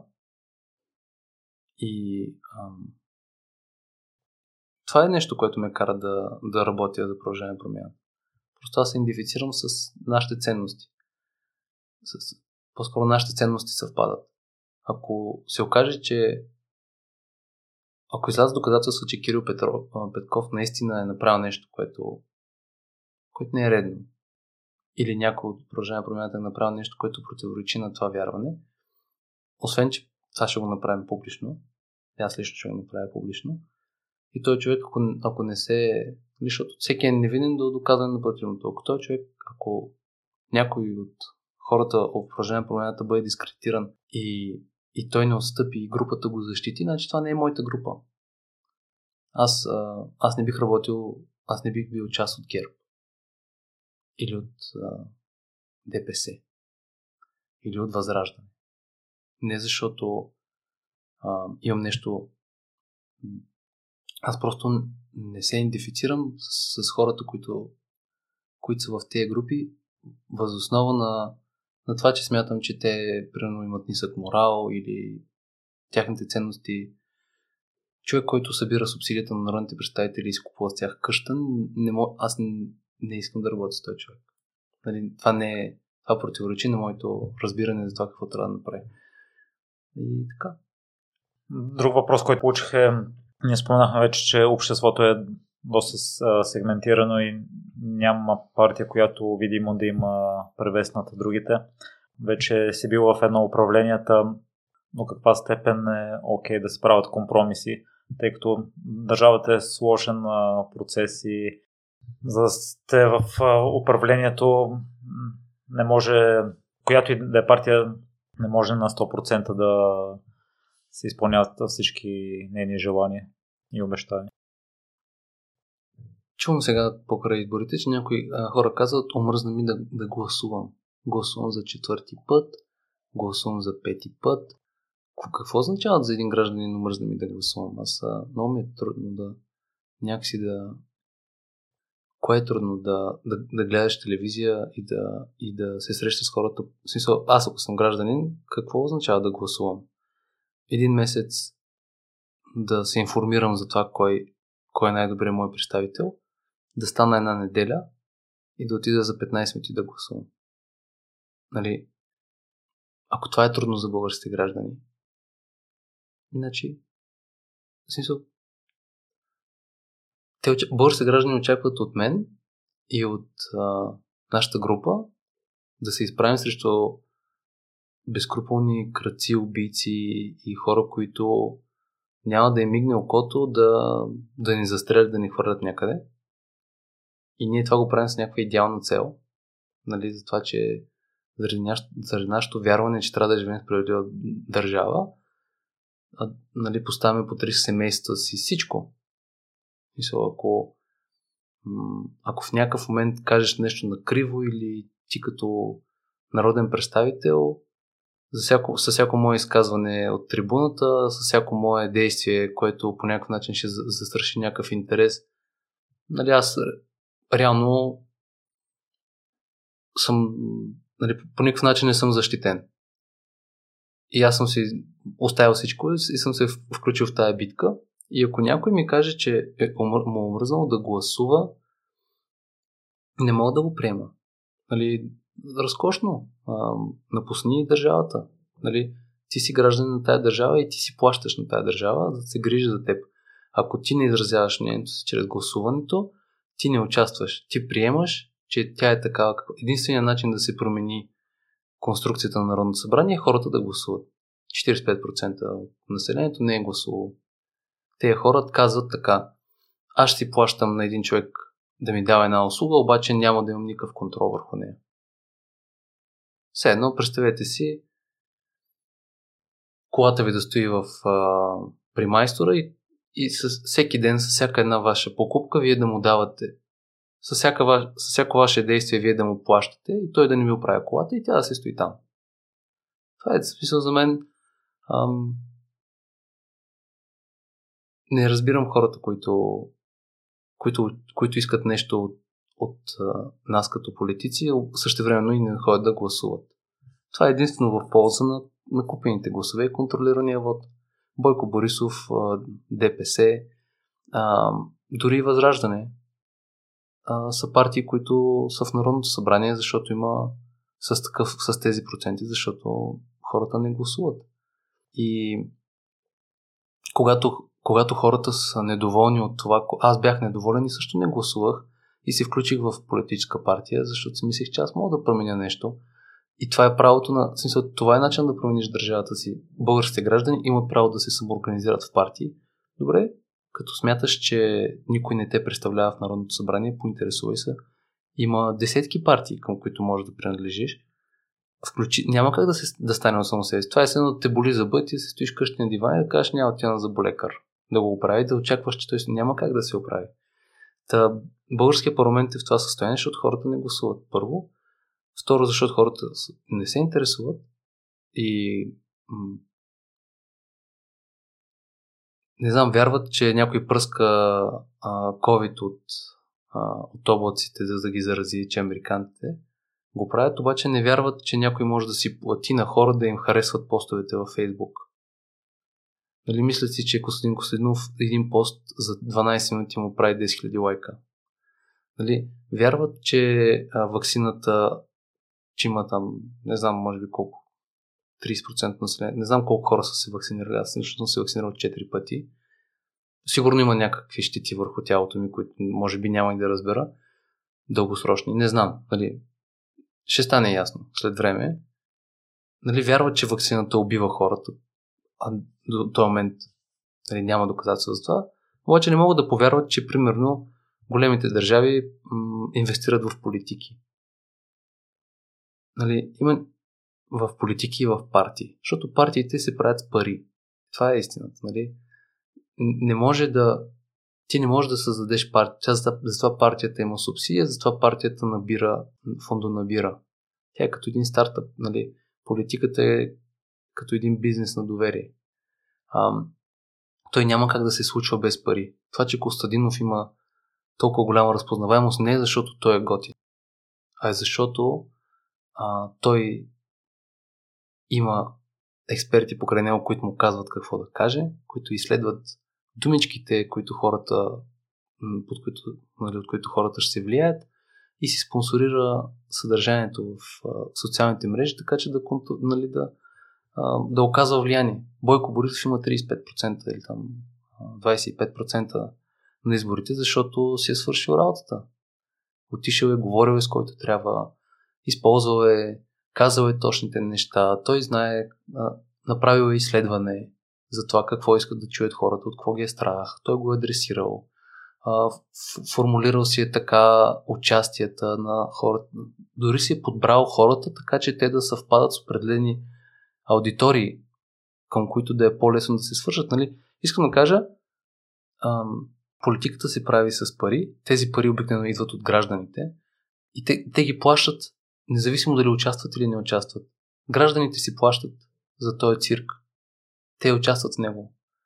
А, и когато не гласуват, за мен е най... А, това е единствен начин те активно да се включат в политиката е да гласуват. Всичко друго е, те стават някакси, те сами стават жертва на поведението си и после обвиняват политиците ми. Да, не може да се, в момента не може да се състави правителство, защото просто а, няма да, нали, тя така е направена тя системата така е измислена, Конституцията така е измислила правовата държава, че тя да, а, да съществува, за да съществува адекватно, трябва определен брой хора да гласуват за определена партия. Противопоставянето с някакси с нормите на с правното устройство на държавата не води до нищо на този етап. А, ако казват сега защо не постъпите отговорно. Но то не е отговорно. Кое е отговорно? Да направим коалиция с ГЕРБ. И ние сме дошли с заявката, че се борим срещу ГЕРБ, срещу ДПС, срещу Възраждане. Правенето на коалиция с тях е безумно. Или то не е. То даже е обидно желанието да направиш компромис към това. Някакси всички хора, които са гласували за мен, са ми казали гласувам за теб, защото си нещо различно от останалите. И аз и, и същевременно идват някакви други хора, които ми казват, ми ти не трябва да си различно от останалите, трябва да си също като. Нали? Аз, независимо, че докато съм на избори не получавам нито един лев, смисъл, това е моята финансова. Нали, аз съм, как да кажа, най-много плащам за това аз. Не плащат българите, не плаща човек, който отива да гласува за 15 минути за мен или който ще си отдели 2 часа да ми прочете а, постовете във Facebook. Какво губи този човек? Нищо аз губя същевременно всичко. Аз съм един човек, който не получава пари и, и трябва да ходя да убеждавам и хора, които винаги ще ме мразят, каквото и да направя. И отговорността в политиците, в политическия живот ще дойде от отговорността на хората. И те имат една много простичка работа. Трябва просто да, да се запознаят от някои различни перспективи, да погледнат, да, да прочитат програмите на партиите, да видят не само какво пише в ПИК и в BTV, ми да видят какво ще кажат и другите медии, да прочитат становищата на официалните им сайтове на партиите. Да решат и ако не искат да гласуват за никой, да отидат и да кажат не гласувам за никого. За да има висока избирателна активност. За да не струва един глас 50 лева или 80 лева, да струва 200 лева. Защото хората, които си продават гласовете, когато, когато има висока избирателна активност, ще имат по-малко, по-малък принос. За да видят. А, така ще се промени България. С единствените хора, които могат да променят България, са българските граждани. Никой друг. Няма такъв човек. Това ще бъде като една липосукция. Ако сега ние бяхме, продължаваме промяната, ако по някаква магическа формула беше в момента можеше да направи правителство, българското общество не е готово за, не е готово за промяна. Депутат от ГЕРБ ми го каза, докато чакахме на кафе в Народното събрание. Вика, българските граждани постоянно генерират корупция. Ти не можеш да се справиш с корупцията. Тя не е. А, тя е. Всеки, който го спре полицай за превишена скорост, първото нещо, което се замисля е дали да му даде 20 лева или 25 или 30 лева. И всеки, който отиде на лекар, е готов да даде пари на лекаря, за да му, за да му се погрижат по-добре за него. Или не всеки, но много хора постъпват по този начин. Много хора, пак нищо не означава, но мнозинството от българските граждани живеем с разбирането, че някой път трябва да по някакъв начин да покажеш ам, да покажеш специално отношение към човека, от който зависиш, за да получиш и ти специално отношение. Нека така да го кажа. Нали, всички сме чули за такива случаи. Като в болницата, че носиш една кола и едни бомбони на хората. Нали? Има го това. И този тип разбиране, че хората, които, които работят за нас а, и с които се срещаме през деня по някакъв начин са недобре заплатени, то създава корупция. Един полицай, ако взима 12 000 лева заплата, няма да... И знаеш, че ако му предложиш 20 лева, ще те арестува, ти няма да му дадеш 20 лева. Както е в другите държави. Така се създава, нали? Но това става с активно гражданско участие. Не можеш да очакваш който и да е политик да направи каквато и да е промяна в България, защото а, държавата е функция на гражданите и тя работи, тя тръгва от гражданите към държавата, не обратно. Поне това е моето, поне това виждам аз. Не знам, аз си мисля, че ако сега приемем а, 10 полезни закона за България, едно е да приемем един закон, друго е обществото да е готово да ги направи. И затова го сравнявам с липосукция. Ако, ако си с наднормено тегло отидеш да ти смучат с една тръба мазнините, след 3 месеца ти пак ще бъдеш в, с тези мазнини. Защото тялото ти е свикнало да генерира, да създава тези мазнини.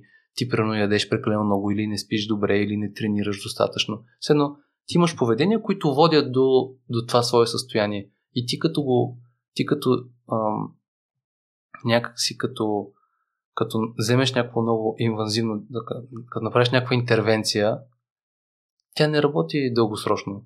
Тя има един такъв а, а, има една такава приказка за пияното. Колко пъти трябва да настроиш едно пияно? И, отговоря е всеки ден. Нали, ако искаш да си здрав, трябва да си грижиш здраве всеки, всеки твое, всяка, всяко твое ядене, всеки твой избор, какво ще сложиш в, в, в, в устата си е важен.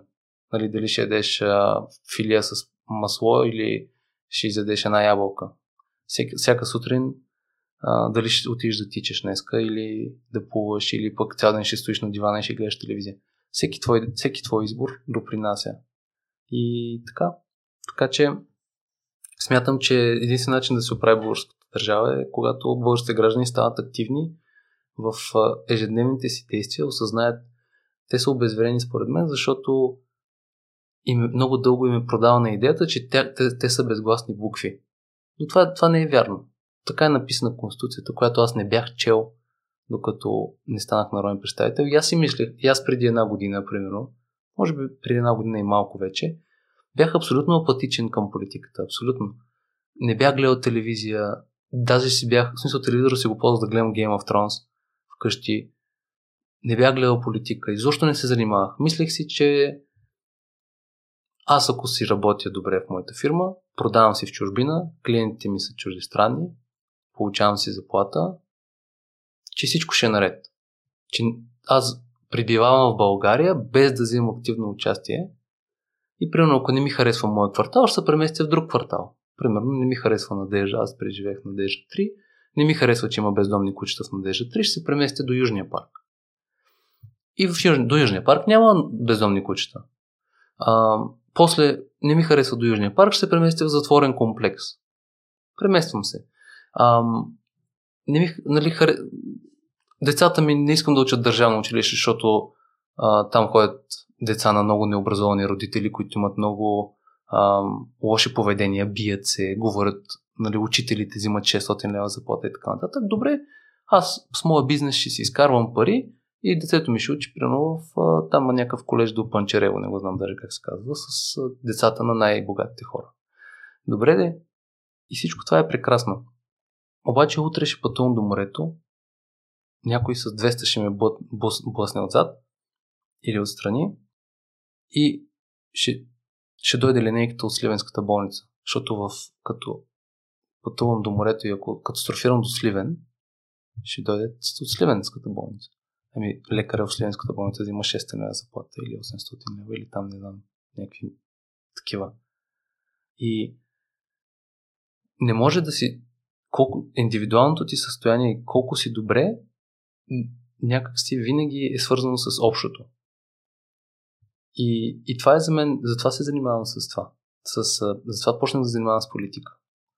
Защото аз видях, че аз преди това се занимавах с менторство и така нататък и така нататък и видях, че, че не, колкото и да си успешен индивидуално, винаги ще бъде общ, общият ти успех ще е равен на колко, си, колко е успешно обществото, в което живееш. И затова за мен има два избора. Или си, си имаш нещата и си отиваш да живееш в Лондон, в Берлин, в Нью Йорк. Отиваш някъде, където обществото вече е пораснало, или оставаш тук и активно работиш за обществото, а гражданин има много начини и най-лесният начин, ама най-лесният, даже дори не е да, да се занимаваш административно, даже не е нужно да познаваш механизмите на гражданско управление, да бъдеш, да задаваш въпроси към... Дори не е нищо да правиш. Просто в деня на гласуването или деня за размисъл, единствено най-лесната стъпка, това е като, сега ако ме питаш, как може да а, отслабна, примерно. И аз ще кажа най-лесното, примерно спри да ядеш след 7 часа. Или днеска, дори не е това, дори това е много голямо усилие. Днеска, примерно, вместо да ядеш торта за десерт, си вземи ябълка. Или, примерно, изпи една чаша вода преди хранене, за да ти се дигне метаболизма. Най-лесното. И най-лесното да, направи, за да имаме добра държава е просто гражданите да гласуват. Оттам да започнат. Искрена, това е твоето силно защо да си в политиката, да се подобри общото, за да се... и за да се подобри индивидуалното. Да, това е. Това е затова съм в политиката, защото видях, че а, колкото и да работя върху себе си и върху бизнеса си, в крайна сметка ние сме българи, аз съм живял в чужбина, езика, традициите и нравите ни определят нашите възприятия за света. Колкото и да си а, когато живееш в една среда, която се говори английски язик, някой като ти каже I love you, не е също като някой да ти каже обичам те. Ам, самата, самите думи те са свързани с нас, с емоциите ни, с усещанията ни. И да съществуваш в средата на, на, на българския език, българската култура, българските традиции, да спомена за това как съм правил лютеница с баба ми, усещането да си отворя едно бурканче лютеница и да си намажа една филия хляб с лютеница е неповторимо. То, е, то няма как да се случи в Германия. Няма как да се случи в Лондон. Сиренето, песните ни. Има неща, които те са част от живота ти, те са тук на тази сред. И аз, колкото и да, да колкото и да се опитваш да бягаш от това нещо, то, то те вика някакси ти. То, може би след 10-15 години, ако живееш, губиш тази идентичност, но в чужбина винаги си чужденец. Това е. Така, е, така, е, така сме устроени. И затова за мен, ако искаш да живееш пълноценен живот, някакси той е свързан с приноса към обществото ти, в което си отраснал. И това е някакси аз не вярвам прекалено много в, а, нали, в а, Supernatural и така нататък, но смятам, че а, че, че това, че сме родени в тази екосистема, някакси е предопределило нашия принос. И за мен аз много повече ще се радвам да участвам в израстването на нашата нация, нашия народ, наша, нали, а, на, на България като държава, отколкото да бъда просто един човек, който живее в а, Лондон. Искрене заговори в началото на епизода, който ми направи силно впечатление и след това го допълни като политиката. Останах с впечатление, че постоянно си се борил с съмнение в себе си, докато си бил в корпоративния свят, че не се справяш добре. Била ти е необходима валидация от външни лица. След това като предприемач, като политик също всяка вечер си се обмислил, обмислял дали да продължаваш. Та, какво правиш с тези съмнения, когато се появят, защото видимо е, че напредваш въпреки това. Ами, това е малко като в медитацията. За мен човек трябва да си... Баща ми казва, а, утрото е по, по-мъдро от вечерта. И аз а, винаги си... Доста често аз съм много импулсивен по принцип, което ам, така ми е пречило и ми е помагало. Много бързо взимам решение, но когато става въпрос за такива важни неща, обикновено си остава малко време да помисля. От друга страна, политиката е свързана с много голям принос. Много интересно усещането да знаеш, че ти служиш на хората. И, и те постоянно те, ти напомнят за това. Дори моите близки, когато останах народен представител първи път, те си промениха отношението към мен несъзнателно. Аз видях, те просто хората имат много очакване от теб. Те и моите приятели, дори най-близките ми, те се държат по един малко по-различен начин. Може би не се държат, може би аз си внушавам, че се държат, нали? Не казвам, че това е, че има обективна промяна в а, поведението им. Но аз, а, като народен представител, дори като когато бях бивш народен представител, просто виждах, че хората очакват някакси, те са ти дали доверието си и ти това доверие то не е безплатно. Нали? То има някаква цена. И тая цена е нали, стремежа да, да, да, някакси да отговориш на а, или да вършиш нещата, които смяташ, че са правилни. Аз, както станах народен представител, съм много по-внимателен в действията ми, в, нещ... в а, това, което правя, защото а, все пак а, това е една отговорност, която ти поемаш. Ти казваш, ето аз примерно няма да пресичам на червено. Въпреки, че не смятам, че смятам, че има много смотани световари в София, които като няма коли, а, особено покрай Южния парк, има ствари, които няма нито една кола, но и примерно ти като тичаш от вас до Южния парк и трябва да спреш. Нали? Е малко просто безумно, защото то абсолютно няма никаква принадлежност за това, няма никаква, никаква добавена стоеност от това да изчакаш, когато няма. Но все пак знаеш, и сега ще пресекаш и ме види някой и ще каже, ето, даваш лош пример на обществото. Нали? Така че това ме кара да, да съм да продължавам да се занимавам с това. Приноса. Много интересно. Аз никога не съм се чувствал толкова а, някакси толкова смислен. Като ние, примерно, в Народно събрание натискаш едно копче и примерно дигаш за, заплатите на лекарите. Нали? Да, има много работа, която е свършена преди това. Той закон е подготвен и така нататък, смятам. Но реално, за да стане факт, ти трябва да натиснеш, трябва да отидеш да. И така е, нали, с. Аз го връщам като в позицията ми на граждани. Аз осъзнах, че, че не е вярно. Гражданите са най- най-силната единица, защото те са независими. Гражданин е независим, той е, най- той е най-силната единица в обществото, не е министър-председателя. И сега като съм народен представител, ми се иска да мога да бъда гражданин. А, защото ам, е много по-сложно да си гражданин, и са, но, но някакси много по... А, много по... Има много голямо влияние, защото ако ти успееш да активизираш достатъчен брой граждани, ти, ти, си, ти можеш да направиш всичко. Нали, достатъчно брой гласоподаватели издигат партии. И ти ако, ако убедиш, ние видяхме сега на изборите, че всъщност за продължаване промяната са гласували 7% от гласуващите. И 7% от гласуващите не са толкова много хора. Нали искам да кажа, че ако намерим общото, дето казваш какво е общото между Възраждане, ГЕРБ, ДПС, всеки един от тях, ако, ако успееш да убедиш хората, които гласуват за определена партия, ако успееш да създадеш гражданско движение, което да, подкреп, да подкрепя определени политики, например, ти, ти ставаш ти реално променяш държавата. Аз, ако не ме бяха избрали за народен представител, това е нещо, което искам да се занимавам. Да, да, да помагам гражданите да осъзнават, че са силни и че могат да променят средата си. И това, и това осъзнаване всъщност за мен би бил най-големият ми принос. Нека а, нямам нищо против личностите. Нека да е а, Костадин Костадинов, за да съществува в една среда от активни граждани, той ще бъде друг човек. Така че аз не искам да променям Костадин Костадинов пряко. Или Бойко Борисов, или не знам, Мустафа Карадея, или някой такъв човек. Тези хора, те са просто един образ, който зад него стоят десетки хиляди човека, които вярват по този начин. И за мен добрият начин е да промениш хората, които стоят отзад, за да не може да, за да той да покаже другото си лице. Аз съм сигурен, че дълбоко в себе си всеки един от тези хора мисля, че прави правилното нещо.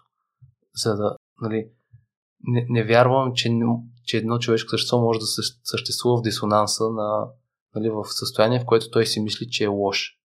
Сигурен съм, че Бойко Борисов си мисли, че той прави най-доброто за България. Абсолютно съм убеден. Хитлер е мислил, че прави най-доброто за Германия. Сталин е мислил, че прави най-доброто за Русия. Сигурен съм, Костадинов, в смисъл, сигурен съм, че тези хора, те дълбоко в себе си вярват, че това, което правите е правилно. И то е правилно спрямо тяхната аудитория. Така че ако, ако гражданите са активни, просто те няма, тези хора няма да са. Тогава няма да има значение кой управлява. Аз не искам да, да има значение кой. Това ми е голямата мечта. Искам толкова да са силни гражданите, че ако се появи, то няма да може да се появи. Нали? Образа на Кост... Не говоря за, за човека Костадинов, говоря за образа на Костадин Костадинов.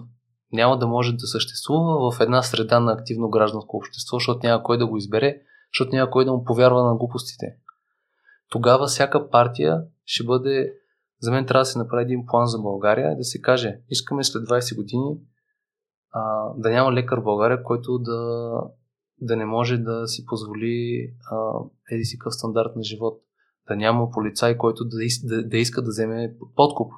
Да няма а, учител, който да, а, да го бият в клас. Или там не знам ти какво. В смисъл да си кажем, това са целите на, на, на нашето общество, те са тези.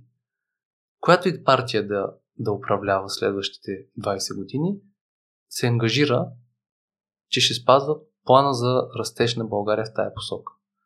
И когато сега, сега има, ще има примерно Народно събрание за един месец. Ми ние ако имахме план, можеше да пре... Защото от, от законите, които стоят в момента на някъде по рафтовете, има закони, които са добри за всички. Примерно, най-различни са, примерно закона за търговското дружество, за новото търговско дружество, или закона за, за синята карта, или ам, има най-различни закони. Представете, представете си, че има една библиотека от 2000 закона, които са готови. И от тези 2000 закона, аз съм сигурен, че има 5, които всички искаме да ги приемем. И ние от това, от това да се караме в Народното събрание и да си правим реклама, кой е по-добър от другия, ние всъщност пропускаме да приемем тези пет закона. И аз това искам да, да направим. Това, е, това ми е голямата цел. Да, да има една платформа, която да обединява гражданите и да казваме ти си от Възраждане, ти си от ГЕРБ, ти си от ДПС, аз съм от Продължение промяната. Имаме различни, по тези 25 000 теми имаме много различни позиции, но по тази една тема всички сме на но. Всички искаме да има болници, примерно, които да са качествени и добри лекари. Нали? Да. Значи, като влезе в Народното събрание, първата ни тема няма да е една от 25 000, на които се различаваме, ами ще бъде, айде да приемем закона за здравето и закона за висшето образование и закона за, а, не знам, за съдебната власт. И нека, нека другите разговори се тикат, нека да има скандали, нека да има а, нека да има противопоставяне на идеи. То така се, така се ражда, нали, то това е смисъла на комуникацията, нали, да има по някакъв начин и противопоставяне. Но, но нещата, които са важни, да са, да са ни приоритет. Искрене и мен силно ме обнадежди това, че е, и вие от продължаваме промяната и някои хора Демократична България, които са ми гостували в миналото от Таня Андреева, всички написахте, че продължавате да, да се борите. Та, от а, някои от мои познати обмисляха дали това да не е финалният етап, в който вече да напусне България. Чух за някои други хора, които вече са напуснали заради резултатите от 2 октомври. Ако трябва да се обърнеш към слушателите, към тези, които вече са изгубили всякаква надежда, какво би им казал? Ами ще им кажа, че има смисъл да се борят, защото аз също бях тръгнал да напускам България и видях, че и тогава така случиха нещата, че а, се включих в... Си казах, добре, ще направя последен опит. И ако има хора, които, които смятат, че, а, че няма смисъл да остават да живеят в България, нека, нека да пробват. Нали? Аз не мога никой да спра да напусне България и да отиде да живее някъде другаде. Ако има хора, които смятат, че няма за кой да гласуват, ги канят да бъдат активни и да се включат, да, да разгледат. Възможно е да, да има партии, които всъщност а, са в синхрон с тяхните виждания и убеждения. Но за всички групи, за всички граждани, които са на територията на България си плащат данъците и работят на, България, за мен е най-важно просто те да гласуват на следващите избори, защото и да убедят най-много, възможно най- най-голям брой хора покрай тях да гласуват. Защото единственото нещо, което обесмисля истината в момента е, че половината от българските граждани не гласуват. И това обезмисля резултатите от изборите, а не, не другото. Или ако смятате, че няма партия, която да ви представлява, направете си, имате право. Нали, опитайте се вие да, или се присъединете към някоя партия, вижте отвътре, защото аз това, което видях е, че има смисъл. Че има начин да, да се промени България. И, и тя, обаче, начинът определено не е да не участваш. Нали, ако не участваш, тогава, ам, според мен, човек трябва да приеме просто, че той е един наблюдател и това е. И поне да не пречи на хората, които искат да участват. Нали, но единствен начин да промениш нещо е да активно да го промениш, според мен. Това е като пак да се върна на спорта. Нали? Ако искаш да имаш здраво тяло, трябва да взимаш мерки. Не, ам, нали, до някакъв етап от живота си може да разчиташ, че тялото ти ще се грижи само за себе си, примерно като станеш на 29-30 години си. Но след това знаеш, че за да запазиш добрата си форма, трябва да тренираш да се, да се грижиш за себе си. Така че ние ако не се грижим за държавата си, тя някак се грижи за нас. Едно, ние ако, ако абдикираме от нашата... Държавата е абдикирала от грижата към гражданите, защото голяма част от гражданите са абдикирали от грижата към държавата. То е едно и също. Те ние не сме различни неща. Нали, държавата не е, не, е, не е един човек. Държавата са 400 хиляди админи... една 400 хилядна администрация, която се грижи за 6 милиона и половина, дам за 6, останалите 6 милиона а, хора, които живеят. Така че, ам, опитвайки се да, или по-скоро изпадайки в хипотезата, че някакси, че държавата е виновна за нещо, е грешно от само себе си, защото държавата всъщност не е някакъв, тя не е едно нещо. Държавата е всеки един гражданин по-отделно. И единственият начин да, да се промени държавата, в която живеем, е да променим себе си. Е. Искрене, става на въпрос в миналите епизоди, че според мен на народните представители трябва да са ролеви модели се радвам, че ти си такъв и че си толкова стриктен в принципите, които си си поставил. И страшно много ти благодаря за това отделено време и ти желая успех. Най-искрени за бъдеще. И аз ти благодаря. И ако искаш да благодаря си, че правиш този подкаст и че така, о, даваш възможност да, да се чуят различни гледни точки, канете да поканиш други представители на различни политически сили, за да може да, да се сравни нали, тяхното, а, тяхните мнения и също времено да